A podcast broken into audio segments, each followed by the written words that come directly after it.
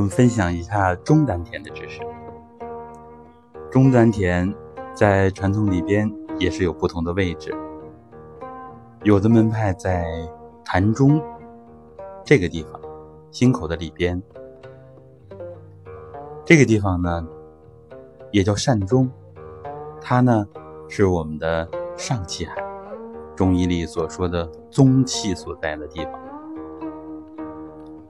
跟下气海相对应，下田。脐下一点五寸，那个是下气海。下气海藏着我们人体先天的精气，上气海更多的是藏着我们人体摄取的后天之气，包括天空之气、水谷精微之气、宗气，也叫大气。那么我们这个体系当中的中丹田，其实是传统道家的中宫，具体的位置。在中脘穴的深处，肚脐和心口连线的中点，中脘穴深处，大约在脊柱前面，胃的后面，有一部分呢跟胰脏有一些重合。因为呢，气是第三层物质，它跟我们的有形的实体是呈兼容状态的，所以我们所说的。上中下三田，我们所说的窍，实际上我们不要认为它是一个实体，它就是这么一个虚货的存在。那么这个回元窍，它实际上后边大约是对着七八九胸椎，偏向于八九胸椎，大约是那个位置的前面，在解剖上，解剖学上相当于。网膜囊那个位置，这个地方也是膈肌升降的一个地方，它是五脏的中心，所以我们说它是我们脏真气集中的地方。下丹田是我们躯体气、躯体回元气集中的地方，所以呢，腰这个地方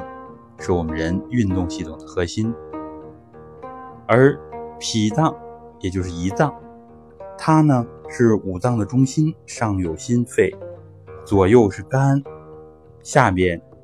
是肾脏。因为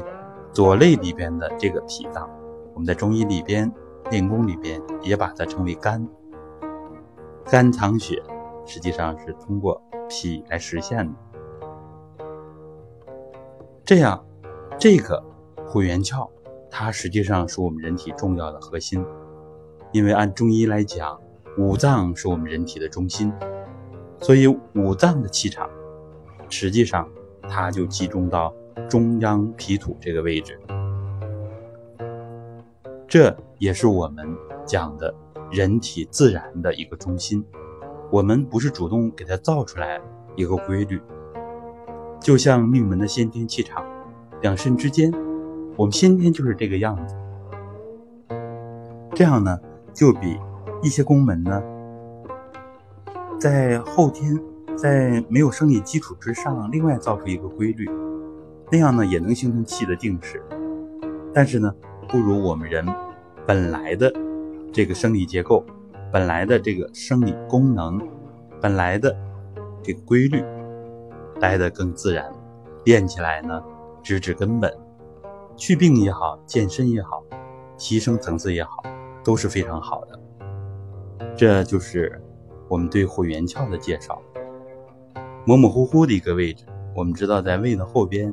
就可以了。